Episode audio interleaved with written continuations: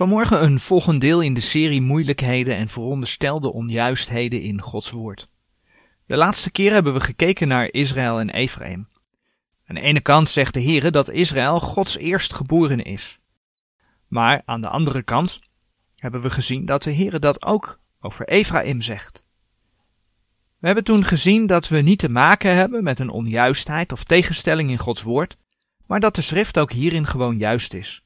Zoals Juda staat voor één stam, maar ook voor het tweestammenrijk Juda en Benjamin samen. Zo zagen we dat de naam Ephraim inderdaad ook de naam van één stam is, maar dat Ephraim ook staat voor het tienstammenrijk Israël en op een gegeven moment komen we Ephraim zelfs voor heel Israël tegen. Vanmorgen willen we dan opnieuw zo'n schijnbare tegenstrijdigheid bekijken.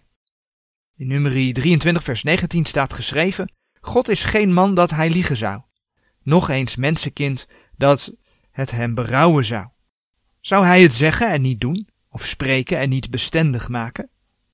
Hier staat dat de Heere God geen berouw heeft, maar in Genesis 6 vers 6, daar waar de mens zich zo laat gaan in zijn zonde en God de zonvloed gaat sturen, zegt hij, Genesis 6 vers 6, toen berouwde het de Heere dat hij de mens op de aarde gemaakt had, en het smartte hem aan zijn hart. Hier staat dus wel degelijk dat de Heere berouw had. Dus hoe zit dat nu? Kan de Heere nu berouw hebben of niet? Zijn deze versen niet met elkaar in tegenspraak? Nee, ook deze versen zijn niet met elkaar in tegenspraak. Laten we allereerst kijken wat berouw hebben eigenlijk inhoudt. Berouw hebben, dat is eigenlijk dat je iets gedaan hebt, maar dat je daar spijt van hebt en een omkeer maakt. Je maakt een omkeer in je hart of je gedachten, waardoor je ook een omkeer krijgt in je handelen. Een voorbeeld vinden we in Exodus 13, vers 17. Exodus 13, vers 17. In dat vers lezen we: en het is geschied toen Farao het volk had laten trekken. Zo leidde hen God niet op de weg van der Filistijnenland, hoewel die nader was, want God zeide dat het een volken niet berouwen, als zij de strijd zien zouden en wederkeren naar Egypte. De Heere God wilde het volk Israël de strijd besparen en daarom leidde hij hen met een omweg uit Egypte, zodat ze geen berouw zouden krijgen en terug zouden willen keren naar Egypte.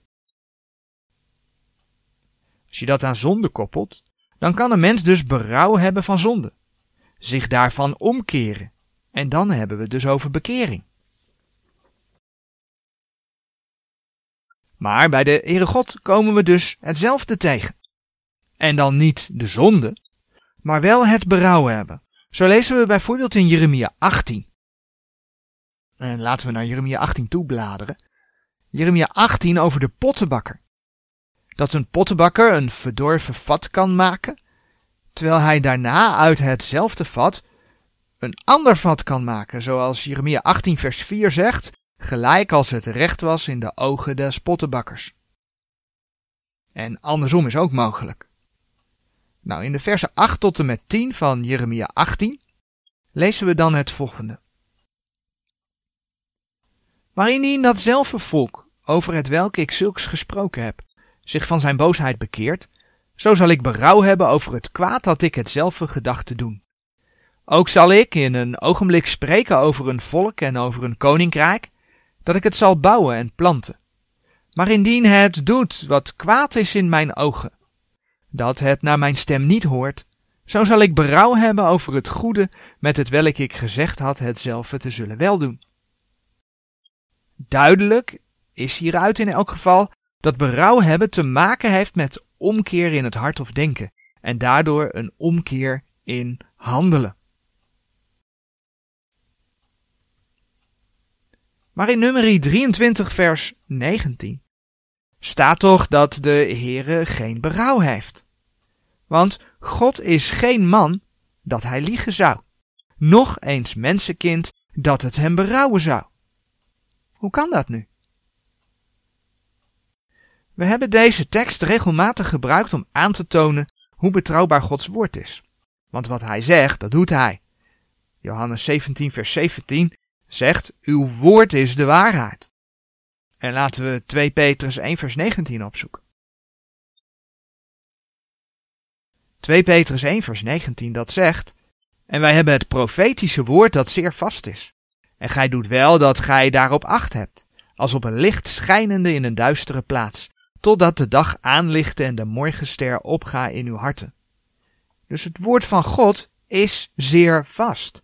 We hebben gewezen op alle profetieën over de Heer Jezus, zijn eerste komst, die letterlijk uitgekomen zijn.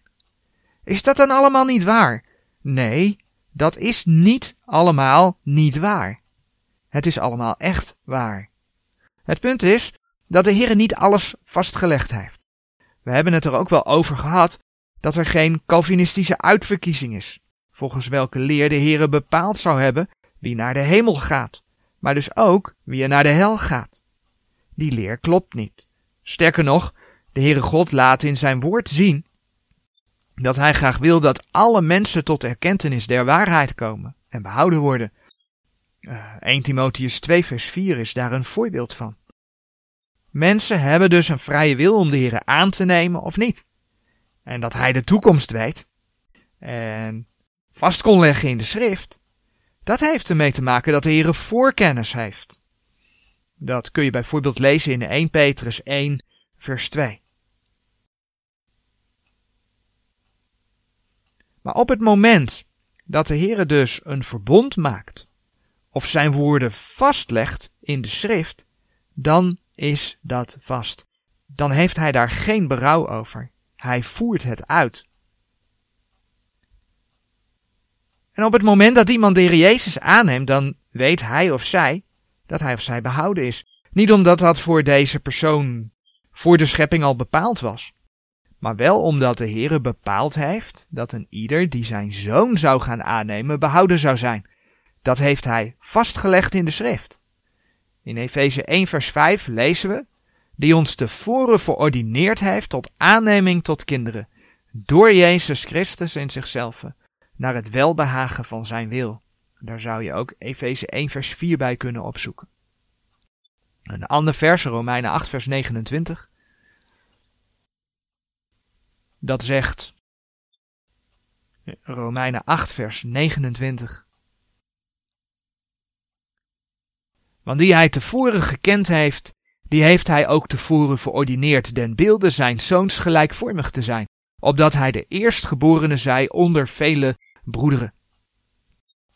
Romeinen 11 vers 29 zegt, want de genadegiften en de roeping Gods zijn onberouwelijk. De Heere komt daar niet op terug. Zodra hij een belofte gedaan heeft, dat vastgelegd heeft, komt hij daar niet op terug. We hebben de tekst in Genesis 6 vers 6 gelezen, waar staat dat de Heere berouw had, dat hij de mens gemaakt had. Maar de Heere God ging met de zondvloed bijvoorbeeld niet tegen zijn eigen woord in. In de eerste zes hoofdstukken van Genesis kom je bijvoorbeeld nergens tegen dat er een geschreven belofte is dat de mens op de aarde zou blijven leven. Dus er zijn blijkbaar zaken die vastliggen, maar er zijn ook zaken die niet vastliggen. En in zaken die niet vastliggen, zien we dat de Heere God wel degelijk berouw kan hebben. En vaak heeft dat dan met bekering of de tegengestelde weg daarvan te maken. In Genesis 6 vers 6 was dat de mensheid waarvan al het gedichtsel der gedachten zijns harten te alle dagen alleenlijk boos geworden was. Dat staat in Genesis 6 vers 5 geschreven. En God had berouw en stuurde de zondvloed. In het voorbeeld van Jeremia 18 over de pottenbakker zagen we dat als de Heer een oordeel over een volk heeft uitgesproken en zij zich bekeren, dat de Heer berouw krijgt en het oordeel niet uitvoert, maar ook dat als de Heer goed gesproken heeft en het volk kwaad doet, dat het hem kan berouwen en hij oordeel stuurt.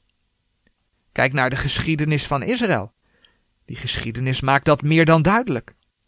Maar maakt dit dat wij mensen bijvoorbeeld het laatste oordeel teniet kunnen doen? Nee, want dat is een profetische zaak. Dat is iets wat de Heer heeft vastgelegd in zijn woord. Hij heeft met zijn voorkennis gezien dat de mensheid voor een groot deel uiteindelijk niet voor hem zou kiezen. En bepaalt dat dit oordeel er zal zijn. Gods woord gaat in vervulling. Een voorbeeld hiervan vinden we in Jona. Jona was naar Nineveh gestuurd om te preken, omdat zij zo boos waren, de mensen van Nineveh. Lees je in Jona 1 vers 2. In eerste instantie vluchtte Jona, maar de Heere greep in en stuurde hem alsnog. En in Jona 3 vers 4, daar lezen we dan. Jona 3 vers 4. En Jona begon in de stad te gaan, één dagreis, en hij predikte en zeide nog veertig dagen, dan zal Nineveh worden omgekeerd. En dat Nineveh omgekeerd zou worden, was dus prediking die regelrecht van de Heere God afkwam. Kijk maar in Jona 3 vers 2. Maar de mensen bekeerden zich. Jona 3 vers 5. En dan lezen we dat de Heer God berouw kreeg. In Jona 3 vers 10 staat geschreven, en God zag hun werken, dat zij zich bekeerden van hun boze weg. En het berouwde God over het kwaad dat hij gesproken had hun te zullen doen. En hij deed het niet. Jona was daar nogal kwaad over. Dat kun je lezen in de eerste twee versen van Jona 4. Maar wat we zien is dat de mensen van Nineveh zich bekeerden op de prediking van Gods woord. En dan krijgt de Heere berouw. De Heere wil namelijk niet dat iemand verloren gaat, maar dat zij alle tot bekering komen. Volgens 2 Petrus 3 vers 9. Dat vers was in Jona's dagen nog wel niet geschreven. Maar het is wel iets wat de Heere eigen is. Onlangs hebben we stilgestaan bij de eigenschappen van God en gezien dat de Heere de heiland is, ook in het Oude Testament. Maar de Heer had toch gezegd dat hij Nineveh na veertig dagen zou omkeren? Uiteindelijk heeft de Heer dat ook gedaan, alleen niet na veertig dagen in dit geval, maar later. Dat blijkt uit het boek Nahum. Dat betekent dus dat de Heere God de mensen die er in Jona's dagen leefden genadig was, omdat zij tot bekering kwamen, maar toen de mensen later zondigden, toen stuurde hij alsnog het oordeel. In dit geval was sprake van een soort uitstel, zoals we dat bijvoorbeeld in het vers 1 Koningen 21 vers 29 lezen over koning Agab. Koning Agab die notabene die ja, hele kwade koning was. En dan lezen we in 1 Koningen 21 vers 29 Hebt gij gezien dat Agab zich vernedert voor mijn aangezicht? Daarom, terwijl hij zich vernedert voor mijn aangezicht, zo zal ik dat kwaad in zijn dagen niet brengen. In de dagen zijn zoons zal ik dat kwaad over zijn huis brengen. Dus God stelt uit in dit geval van Agab, omdat Agab zich vernederde. Dat is een vorm van berouw hebben. Zo zien we dat als de Heer zaken vast heeft gelegd, dat hij geen berouw krijgt. Hij laat zijn woord in vervulling gaan. Maar zodra zaken niet vast liggen, dan zien we dat de Heer in bepaalde situaties berouw heeft. En meestal heeft dat te maken met het feit of mensen kiezen om de Heer wel of niet te dienen. Amen. We gaan pauze houden.